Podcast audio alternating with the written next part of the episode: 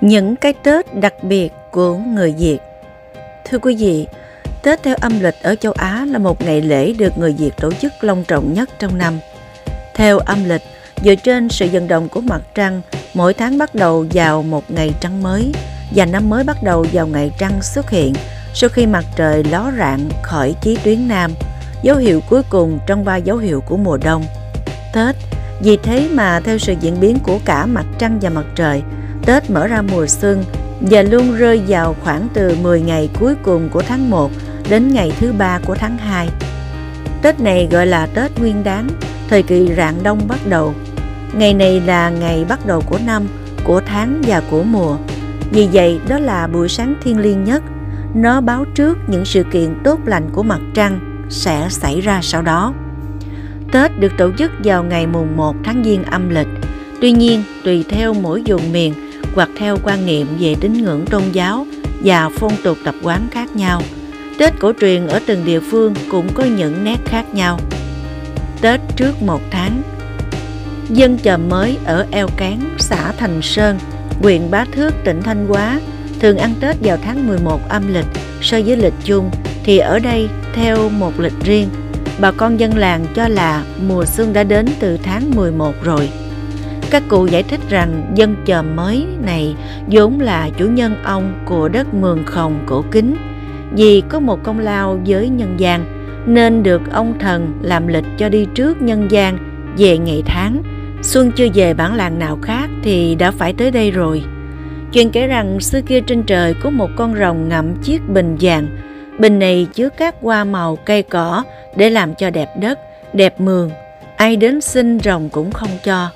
Hết ngày này sang tháng khác, nhiều người tài giỏi đã tìm cách để giành bình vàng mà không được vì miệng rồng ngậm rất chặt. Cuối cùng người dân ở Mường khồng đã lập mẹo làm cho rồng cười nhả bình ra. Người dắt bình chạy dội về Mường khồng, gieo giống gieo hạt, dùng thành sơn ngày nay có cây cối hoa lá trước cả mọi nơi. Vì thế mà xuân đến sớm.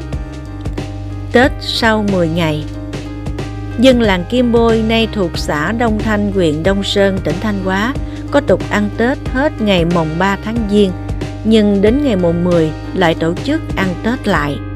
Phong tục này có từ thế kỷ thứ 16 đến nay. Nguyên nhân theo các người già cả là vì có một năm có vị võ tướng trong làng được lệnh lên đường dẹp giặc.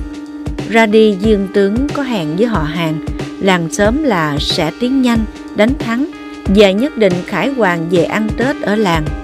Dân làng tin lời viên tướng ba ngày Tết ăn uống vui vầy nhưng vẫn ngóng nhìn ra đường, chờ quân báo tiệp.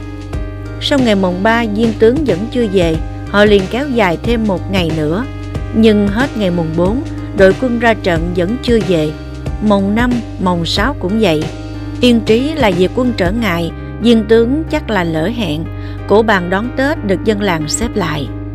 Bỗng nhiên sáng ngày mùng 10, bóng cờ tiếng loa từ xa đưa đến, đội quân chiến thắng đã trở về. Viên võ tướng vào xin lỗi thần linh cùng các bậc bô lão, họ hàng, làng xóm. Vì tình hình khó khăn, viên tướng đã về chậm vài hôm, nhưng ra quân đã thắng. Dân làng mừng rỡ, họ tổ chức ăn Tết lại để mừng các tướng lĩnh và quân sĩ. Từ đó dân làng Kim Bôi đặt thêm một tục mới, tục ăn Tết ngày mồng 10 tháng Giêng vốn dĩ là ngày liên quan mừng đoàn quân chiến thắng. Tết ăn cơm nguội Cách đây khoảng 40 năm, dân thôn Phú Điền, nay thuộc xã Triệu Lộc, huyện Hậu Lộc, tỉnh Thanh Hóa, có tục ăn Tết nguội vào khoảng trưa ngày mồng 1. Trong buổi liên quan này, dùng cổ cúng giao thừa xong để lại. Sáng mồng 1, cả nhà đi chúc Tết làng sớm xong, trở về nhà khoảng 9 giờ ngọ thì bóc bánh dọn thịt ra ăn.